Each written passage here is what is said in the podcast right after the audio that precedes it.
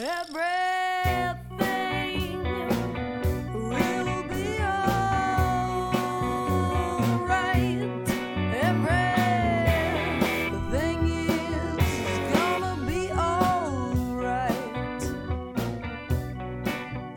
day, and welcome to the Pandemic Show. Stories of the pandemic for people living in the pandemic. No one is alone on the Pandemic Show. Thanks for joining us as we unite humanity through stories of hope, connection, and community in the face of the global pandemic. We are all in this together, and we're glad you're here together with us. Thanks for taking a moment to like, subscribe, and follow the Pandemic Show on social media. Today, we're venturing into the culinary field and we're going to talk the pandemic and food with a very special culinary guest. Who are you?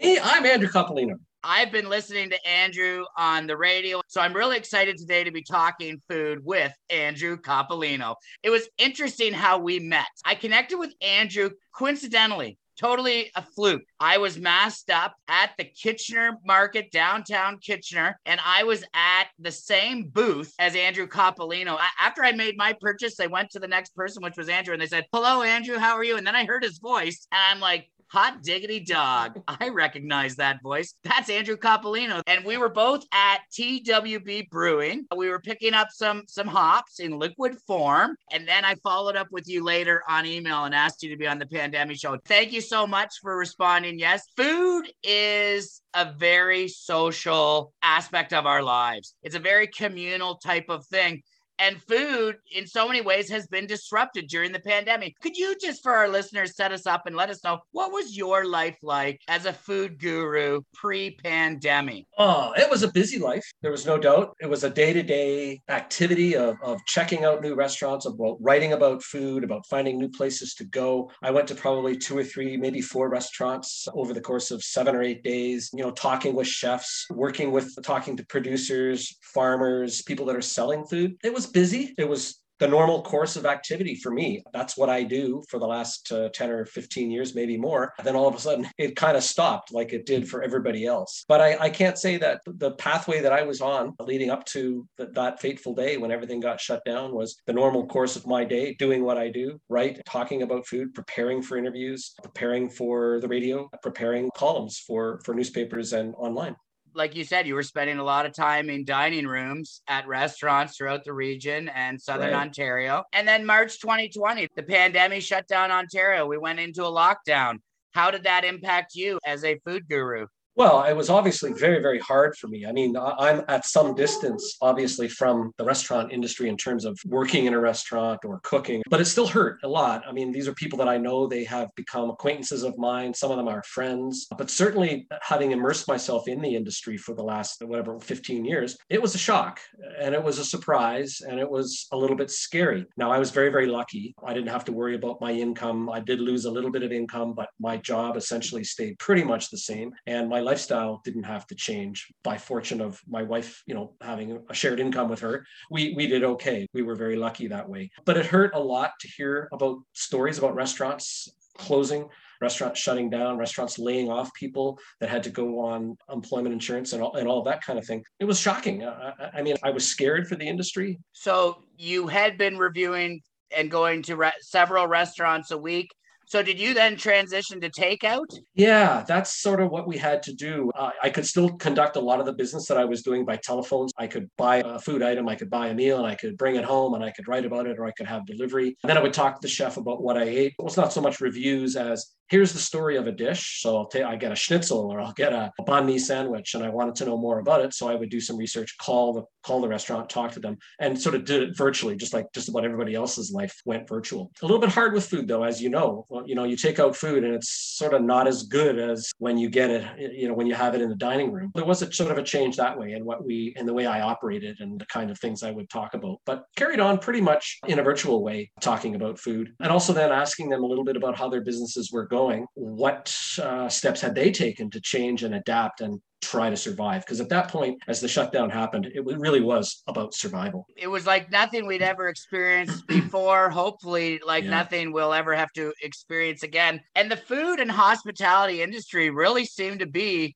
hit the hardest of all the industries. It was a gathering place, a communal place. I know one of my favorite restaurants is uh, Dave's Hot Pot down by uh, Rockway Gardens in Kitchener. Right. And Right. that's a hot pot. Chinese hot pot is a very communal. It's like Korean barbecue. Yeah. Everyone is cooking the food together at the table, working together as a team to cook. I haven't been to hot pot in going on to two years. It's Right. and I don't even know if hot pot is those type buffets and those types of restaurants if they're even back now that we're in the double vaccination stage of the pandemic. Double vax. Is it time to relax? What about buffets and hot I pots? think- Are those restaurants Uh, coming back to Yeah, I think they are. I think there's, I just read recently that they're looking at how they're going to get uh, some of those larger venues open and places where people share, you know, fairly tight space. I do think that's coming back. But yeah, yeah, to your point, the the idea that we couldn't get together in these groups, we couldn't get together with family and friends, I think has been a very, very serious thing for not only the food and hospitality industry, but the tourism industry as well. That one has the one I think that's going to be the most severely affected by this. Food and beverage, yes, but the tourism industry has really been decimated by you know going into a hotel, going to an event, a conference, a concert, whatever it might be. They've really, really hurt. Uh, I think they're going to come back, but it's going to be a long time before we get to that normal uh, phase again. So in March 2020, restaurants were forced to shut their dining room where most of their income is generated. Restaurants and the hospitality industry lost, but it seemed that grocery stores, especially the big box stores, they were really pandemic winners. Can you speak to any to the transition of people then being more reliant on grocery stores and the benefit that grocery stores had in relation to the pandemic? I think that's a very good point. A good portion of what we ate came from restaurants. And I think that sort of flipped after the pandemic struck and more people had to get their food elsewhere. And grocery stores did benefit. And grocery stores, I think, also benefited people quite a bit. They they offered breads and, and cooking ingredients and stuff that uh, that we could cook and bake ourselves. So I think it it helped people get back in the kitchen. It helped people do cooking again that they probably haven't done to this extent for a very very long period of time. I mean, you heard the stories probably of you couldn't find yeast, uh, you couldn't find flours, you know. So I think there was a return to self sufficiency or a greater degree of self sufficiency. I think people gardened more. I think they started growing stuff in their garden. I think they started preserving. There was a time that there was a global shortage of mason jars for you know pickling or making relishes or whatever so that's a very good point i think that the the idea of people returning to grocery stores but bringing back food that they were going to cook themselves in their own kitchens i think that became a very very strong part of i guess a new awakening of of our food supply and our food system i don't know whether it's kept that degree of intensity i think it's probably slumped back now that things are sort of more normal if not exactly normal but I do think for a while people really learned how to. I know in my house, my my daughter was cooking tons of bread, and, and then all of a sudden she didn't bake anymore, and we have all kinds of yeast in the fridge that's no good now. So I think there has been an evolution of the way people have looked at food and preparing it themselves. So grocery stores certainly were key factors, key contributors. the government did a great job with CERB and providing mm-hmm. supports to the frontline workers that were laid off in the hospitality industry. I'm still trying to get my mind around why companies like Loblaws or other grocery stores would get corporate welfare during the pandemic when they were making record high profits. I think that's just one of the areas where it shows one of those areas that we have to really investigate because we've taken on so much debt and now we're hearing about inflation. The subsidies are supposed to continue. There's nothing solid about that yet, but sometime in October they were supposed to end. I think they're going to need to continue for the winter period. So I think the, the sort of the view of the people in the industry is a lot shorter. It's not as far reaching as, you know, what did Loblaws do? How, how much did Galen Weston get out of all this? And all of those kinds of details. Uh, I know people in the industry that, that are cooking or cooking and that are service staff. And I think they're really concerned about the stability of this industry. What going into the winter is it going to look like? Um, are their jobs safe? Uh, will they get enough hours to make ends meet? And lo and behold, will that 10 cents an hour raise that Doug Ford gave me make any bloody difference at all? Which we know I- it won't. I'm not. Yeah, that's ten cents an hour raise. I don't know if that's. That's crazy. It's almost insulting. You talked about some shortages in the supply chain around pickling jars and around yeast. We know that there's huge supply chain issues around the world. There was the time in the pandemic when the the freighter ship turned sideways in this in the canal in Egypt.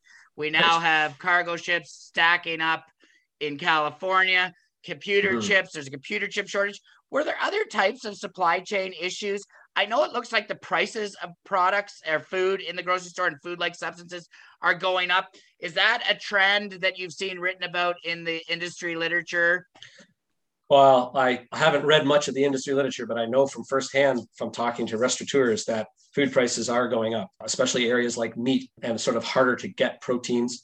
They're going to be up in price. Everything's in, up in price, and the gas that gets your food to the to the restaurant to be cooked that's a dollar what dollar 46 dollar 47 now one of the gentlemen that i spoke to who owns a fast food restaurant uh, burger place couldn't get the proper um, buns he wants for his hamburgers.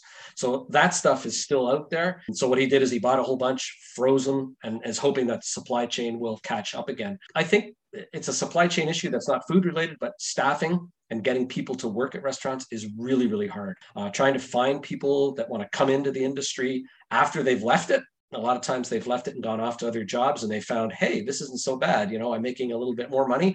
I have more normal social life. I can actually have a family. I can have a girlfriend or a boyfriend or whatever and uh, i don't have to work until all hours of the morning. So supplies are in short supply uh, from hamburger buns but also so are the staff that are working there. The amount of number of people that are in the industry now has gone down incredibly low and it's remains to be seen whether it's going to be built up and to what degree it will There's be. so much uncertainty. I know we're now in, uh, in the late October, uh, two thirds through the way October. I'm surprised how well we seem to be doing in Southern Ontario with a high double vax rate. We seem to be in a lot better shape than we were this time last year. Now, there was a lot of hypothesizing and speculating about will the schools shut down again? When we open the schools in September, will there be a huge increase in our numbers? Will the hospitals be strained? Will the ICUs, the intensive care units be strained? And that hasn't seemed to happen this year. And what other explanation is there than the vaccination campaign? Yeah, yeah. I agree. I mean, this double vax thing and getting 85% of Waterloo region uh, uh, in that double vax uh, situation, I think has really saved the restaurants. It was funny, you know, uh, I talked to one restaurateur, it's a popular barbecue joint locally here in Kitchener. They had their best August on record, like in terms of sales. So With people are rallying, people With- are rallying takeout? behind. Is it people Yeah. coming in for takeout? Yeah. Yeah, and the patio, and the patio, but And not the indoors. They had, you know, had to reduce indoors to below 50% or whatever. But you know, I, I guess my point is there that there's there's a lot of support for restaurants. There's a lot of support for businesses. And I think that when we have people now at 90%, nearly 90% vaccinated for the community, indoor can open again because it's going to have to once the patios are no longer an option. Uh, and that's where it sort of gets scary. If we have a wave where, like you mentioned, ICUs are overburdened and all of that, then the health officials are going to have to cut back our access a bit. Fingers are crossed that that doesn't happen. I know that the restaurants are really, really hoping to be able to get back to 100% capacity um, where they were at like 50 or 40 or whatever before. So, yeah, fingers crossed that we keep going on this vaccination route. Now that we're seeing that things seem to be relatively stable two thirds of the way through October, schools have been open for five or six weeks. Mm. I wonder if we're going to avoid a really serious fourth wave and the numbers will go down and we can have confidence again. I, I dined inside for the first time since March 2020, just two weeks ago, with Yeah. some childhood friends. It was surreal being uh, inside, eating, and seeing people that I haven't, that I spent most of my life fraternizing with, and then I hadn't seen very much for almost two years. Yeah, there is that. My confidence is returning that Yeah. We're not looking at this in the rear view. With the Delta variant is very serious, as we saw in India. We still have to be concerned about that, especially with the, the remaining people that are are unvaxxed. We're not out of the woods yet, but I mean, it does seem like there's sunny days ahead. And it's positive that going into late fall, where it's going to start getting cold and wet, and then early winter, where we're going to see some snow, that in inside dining it could be a safe option again. Yeah, I think so. And I, but I want to pick up on your point about confidence. I think that there's still quite a few people who aren't confident, who do, who do not feel safe in restaurants. And I'll tell you, I've been in a lot of restaurants,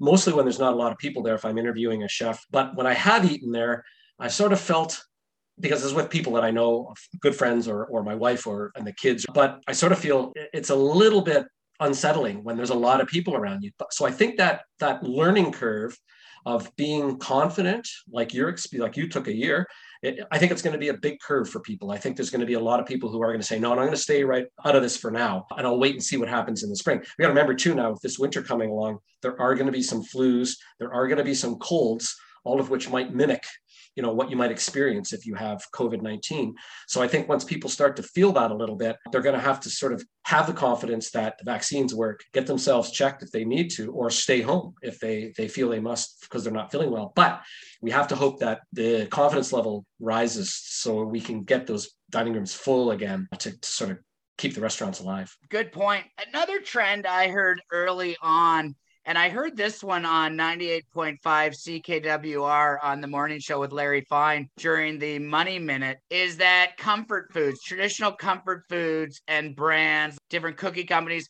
they saw a real benefit as with all the uncertainty and fear and anxiety, people went back to their childhood go-tos, their comfort foods, their family comfort foods. Yeah, absolutely. I don't, I don't think there's any way to argue that point is not true. There have been dozens and dozens of cases and examples of old, foods that have been rechristened or you know old foods that have sort of gotten back into the forefront of people's minds whether it's uh, nutella or whether it's uh, cheese balls or Fritos or whatever you used to eat as a kid. I think people have really, you know, at the very beginning of our conversation, you talked about the companionship that's around food and that the whole idea of, of a companion is one that you break bread with, right? To, to, to go look at its etymology. But I think what people are doing is they're sort of, what makes me feel good? What makes me, what, what's made me feel comfortable? What do I rely on here? Is it mom's chili? Is it a special, you know, pasta sauce that Nona used to make? Uh, I love those old style hamburgers that we used to get at the Harmony. You know, where can I find those pork sliders?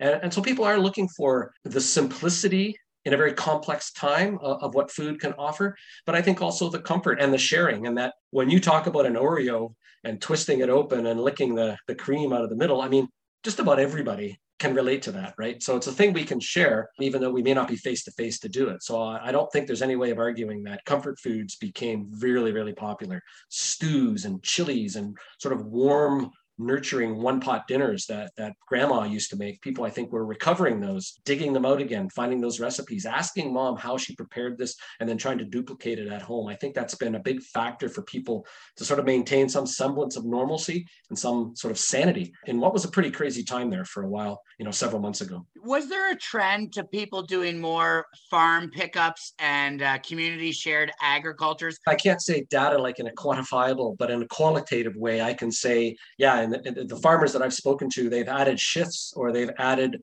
additional pickup days. They may have increased their crop acreage for or area for certain growing uh, periods. This is in Guelph, this is or Wellington County, this is in Waterloo Region, this is in Perth County. I don't think there's any way of arguing with that either. You know, people again have gotten back to the earth. They want to know where their food comes from. When supply chains are down, what you look for is local. And I think also people are more aware now of what it is they're eating. They want to know where their food comes from. They want to connect with the people who are growing it. And the best way to do that, I'm not nothing against grocery stores, but obviously you, where those apples came from or where that, you know, squash came from, you don't really know when you buy it at a grocery store. But if you go to farm side, uh, farm stand pickups uh, on the road out in Wellesley or wherever it might be, that's the farmer who grew it. You can talk to him or her. You can learn a little bit about the, about the, uh, about the produce and you're outdoors where you can feel safe. So for sure, I think CSAs, and I think farm side or farm uh, pickups uh, at the at the locations has increased undoubtedly in the last uh, in the last year. It does blow my mind when I go into a grocery store in February and I can get so many things that are out of season. We are so fortunate with our supply chain, but I also look in the store and I see so much food like substances, the things that are heavily processed, heavily manufactured, the things that our bodies don't really thrive on. And it seems that that know your food trend was really gaining speed before the pandemic. The pandemic might have helped that buy local movement along to some degree. Yeah, I think it did to a degree, but I also think that when in seeking that comfort food stuff, I think people kind of slid back a bit too. Yeah, good Right. point. Fast, conven- convenience was easy. Cooking takes a lot of time and it takes a lot of work. You got to plan your meal, you got to shop for it, you got to prepare the food, you got to cook the food, you got to eat the food, you got to clear the table and then put everything away. It takes a lot of work. It's a lot more convenient to order from a restaurant and get the food in and or to buy processed food. So I think it's probably what the one hand gives, the other hand takes away. So I think I agree with you that there is a move to local and thinking about local because we recognize these people as being part of our economy, as part of our culture, as part of our community. But at the same time, they're thinking, oh, I just want some of that mush- marshmallow spread to put it on a piece of bread or whatever it might be. What's that stuff called? I don't even know. The Fluffernutter, cheese I don't like that the cheese like substance that comes in a jar. Yeah, yeah, but you know, like I'm not a food snob. I mean, I eat everything and I like everything, and stuff that I remember from my childhood gives me pleasure and it makes me feel good. So I think a lot of people felt the same way, and they they wanted that in their lives. And food security was something that I heard a lot of my friends talking about. I heard some people hypothesizing that food security be- could become even more of a challenge moving forward in the pandemic. I moved to the country in my late 20s, early 30s, and started exploring agriculture and homesteading. I have a freezer full of buttercup, my freezer pet cow. I've got some sheep in there. I've got some poultry and fowl, some backyard birds, but not everybody has the facilities or the land or the outdoor space to do that. But a lot of people have access to gardening. And I'm hearing more talk now about people doing gardening. Have you seen there was a seed shortage too early on in the, the first Yes, spring of the yes. pandemic? Yes, yeah. I wonder if we're going to see some positive trends continue with gardening and backyard meat production in small numbers as a result. I, like I, I think if we all think of our grandparents, all of our grandparents had gardens. Yeah. Our grandparents lived in a time where the food distribution was much different than now. Our parents, to some degree, had garden, but people under 40 doesn't seem to be as big of a deal as it once was in times past. It'll be interesting to see if in five years from now, people are sticking with gardening and their backyard chickens and all those types of things because who knows when there will be another issue like this that could have a an impact on the food supply chain. And also the things that we eat that are local they mm-hmm. taste better they're fresher so there is a there is a big benefit I think so, and it has to do with uh, things that people are really concerned about, like food miles. Like if you can go to your local farmer and ride your bike, or you can walk to the market. We walk to the Kitchener Market. That's where I, I met you. You know, we can buy food. We're very very lucky because we can. I can walk and buy all of my food, just about all of it. There are people that can't do that though. There are food deserts within Kitchener, Waterloo, Cambridge, Guelph, and our surrounding area. There are places where people can't get fresh food, and there are people that have real a lot of trouble, not just from proximity, but for monetary, uh, concerns as well. There are people that can't afford the kind of food that they need to be healthy, and supplies are stretched, and therefore food banks are stretched as well. So I think food security moving forward is going to be a bigger, bigger part, a bigger and bigger part of our reality. And I don't think it's a matter of if we have another situation like this it's going to be when we have another situation like this where we have something invading you know taking over our our our safe culture our safe society that we need to adapt to and the food will be lagging behind in, in its adaptation. We'll have to sort of wait for it to catch up. And in that gap i think in that liminal space if you like between those two points um, that's when there are problems with food security with people being malnourished with people struggling to feed themselves and keep a shelter over their houses as well. I don't think we should ever forget that as the privileged ones that, you know, have secure incomes and can fend for ourselves fairly well by the grace of God, I guess, as it were. Yeah, and we're very lucky here today on the Pandemic Show to be talking food with Andrew Coppolino, food guru. Andrew, the lockdowns hopefully are behind us. Hopefully, the lockdowns are behind us. I know that in the first lockdown, I did go for the comfort foods, but then I realized, do I want to be putting on a lot of pandemic weight? And I started to migrate back towards the fruits and vegetables. What are you hearing about people in terms of people gaining weight or people finding a healthier diet and a healthier lifestyle? I think this was a shock for people. And I think anytime there's a shock or a change in what their habits are, that it can prompt people to act accordingly and, and act in a different in a different way. This sort of I like to think of this as temporary, that we're going to go back pretty much normal. I think human nature really does sort of like water find its level again. And I think that after this is over, there'll be a time when we're very vigilant and we probably are more attendant on being better to ourselves, better to the world. But it'll probably go back to the way we were before the pandemic at some point. And I think some of these changes will stay, they will stick around, but I think a lot of them too will sort of fall away and be forgotten.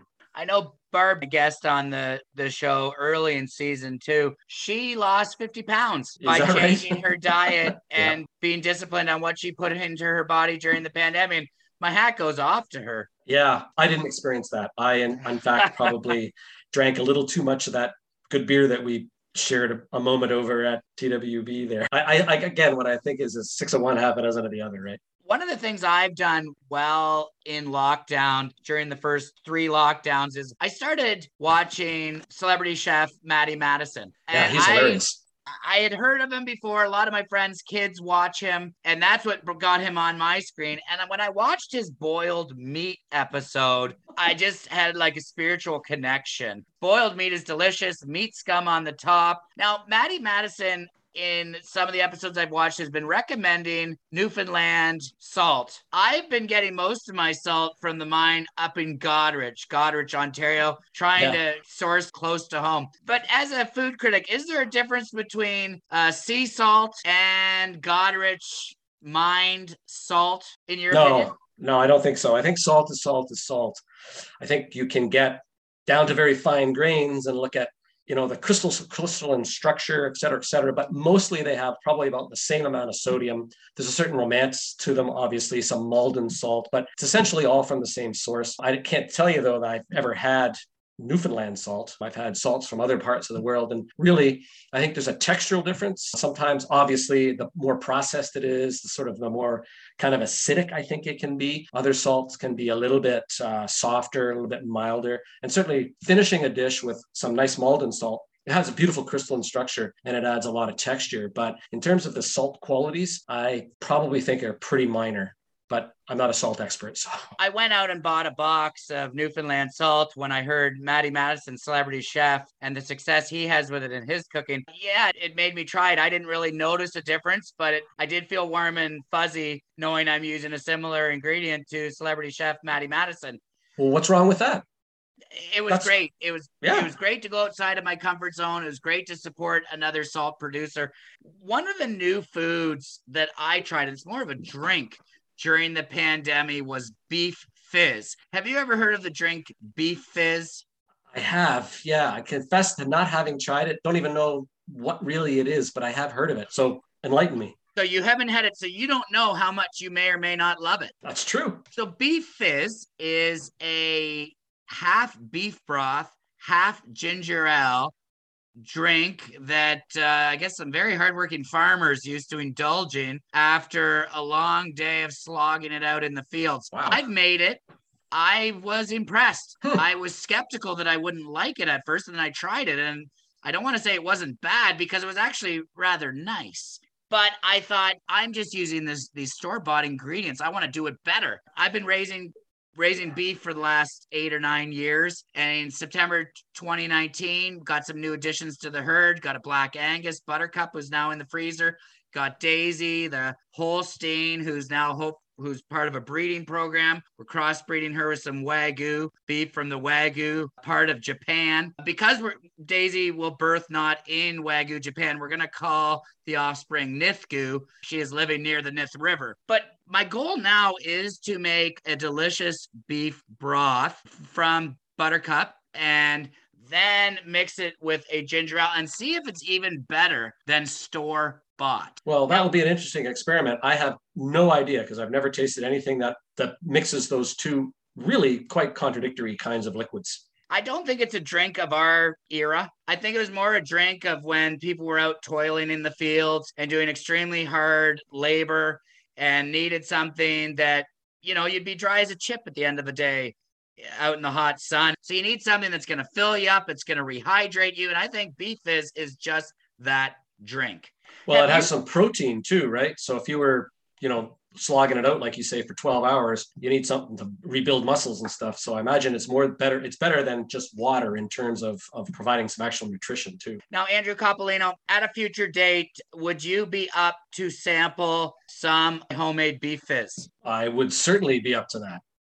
And I think it would be great if we could have two judges or two uh, culinary artists So we're going to reach out to Matty Matheson as well and see if he might be a judge on our Okay. Beef Fizz panel. Are you open to that idea? Sure, I would be for sure. Hot diggity dog. We're lucky today here on the Pandemic Show. Stories of the pandemic for the people of the pandemic. Andrew, you mentioned how food banks are stretched. And there have been pandemic winners, over 500 billionaires created in the first year of the pandemic. While over half a million people fell below poverty, the Mhm. food bank is stretched. And we would just like to encourage everyone to donate to your local food bank because families are still in need I think you've nailed it. I think it's the supply lines that have dwindled and the number of people who have lost income and are in a position where they need to get help with their food. So those are uh, as a perfect storm there. That's that's happening at the food bank. So anything you can do to support them, it's good to give money. They can go out and buy what they need. That's the best way to help the food bank. They like cans of goods that are non-perishable, of course, but money helps them a lot too. I just wanted to, if I can plug another organization, a, a not-for-profit, it's called Food for Kids KW, and it's something that I think is filling a gap and a niche in the in the food desert situation. They identify kids in our school systems in Waterloo region, and they are able to slip food into the knapsacks of these kids for the weekends when they go home. So during the week, you know, there's school lunches and there's programs that help them. But during weekends and holidays and breaks in school, they are lacking in food. So if you could look up Food for Kids KW, um, and support them too. It helps kids during the school year, often when there isn't other formal programs in place. And that's a sort of that institution, just like the the food bank, has grown astronomically over the last course of this 18 months or whatever. They've really been stretched to support the kids in need. and and kids can't learn on an empty stomach. Nobody can learn on an empty No. stomach. Nobody can No. successfully work on an empty stomach. Andrew Coppolino, thank you so much for bringing that to our attention. And people of the pandemic, thank you if you can for supporting your local food bank and your local nutrition for learning in your local schools. It takes a community, and this is when our community needs us. Andrew, we're two months away from 2022. We're not looking at the pandemic yet in the rear view, but do you have any trends or things that we should keep our eyes out for regarding food for 2022?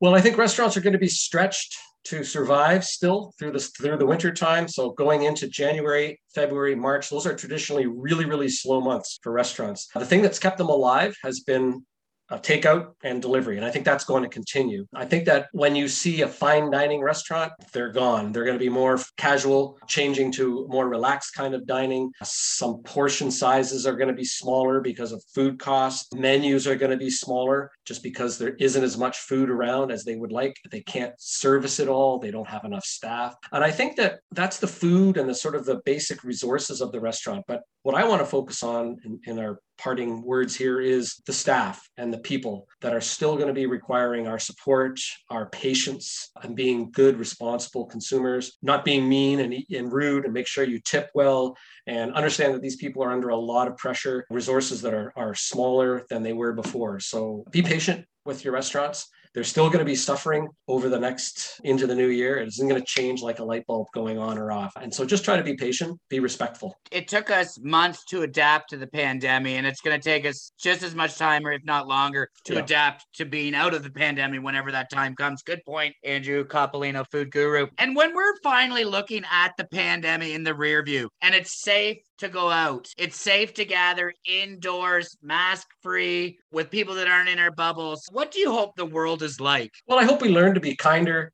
and gentler and be more community oriented, be really aware of our local economies and the people that are working next to us. And not just the people that are, you know, serving you or cooking for you, but uh, the people that are delivering food, the people that are, are bringing their fresh bread into a restaurant or they're a cheesemaker that's sort of sharing her skill and knowledge about cheese that we can eat in a restaurant. I think, I think just sort of being aware of this whole community and the whole society that's around us that we're not eating in, an in isolation. We're not eating in a vacuum. Uh, everything we do has an effect on other people.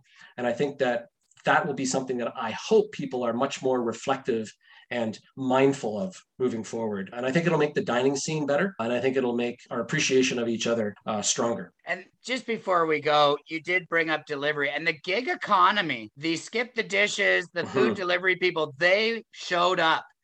I think it was a lot of people desperate for work Yeah. but they provided an essential an essential service. On the last federal budget, the gig economy was mentioned dozens of times, but there's no actual dollars given to support people in the gig economy. Are there any observations around the gig economy as it relates to food? This is uncharted territory. The gig economy within the last five, ten years. This is a new part of our economy. Has it been devastated uh, or has it been has it a pandemic winner or a pandemic loser in some ways it seems like the people that were lost their jobs went there and the corporate structure was the real winner i'm not sure that the workers are making all that money and you hear in different jurisdictions they're trying to unionize for better Yeah. better pay kind of like the uber type businesses that SkipTheDishes any insights to leave us with there Uh, yeah, I think that? I think again you have to.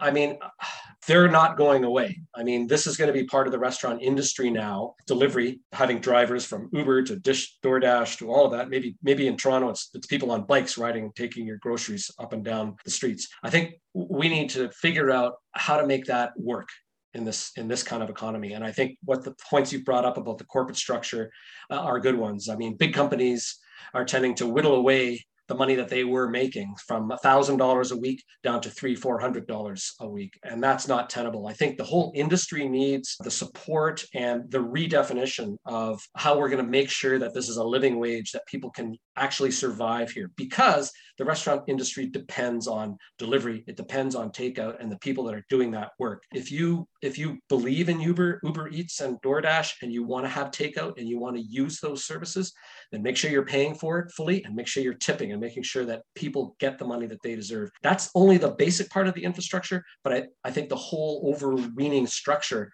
uh, has to be examined and looked at again. How are we going to make it work so that these people can live and have happy, safe, and secure incomes and lives? I'm very grateful for your time, shining some light on the intricacies of the food industry during the pandemic. And thank you so much for all you do, raising awareness about the culinary environment here in Waterloo region. I'm a big fan of your work, and it was a pleasure meeting you. Thank you so much. Thanks very much for having me. Thanks for listening to the Pandemic Show. We're all in this together, and we're glad you're here together with us. Physically distance with us at pandemishow.com. Be a part of our community by subscribing to and sharing the Pandemic Show. Thanks for taking a minute to email an episode, share a link, or promote us on social media. Pandemic Show is on Instagram, Twitter, Facebook, and Reddit. Stories from the pandemic for the people of the pandemic. Do you have an interesting pandemic story and want to share? Email us at pandemishow at gmail.com. Thanks to all our guests. Thanks to Giant Value for singing us in and letting us know everything is going to be all right. No one is alone at the Pandemic Show.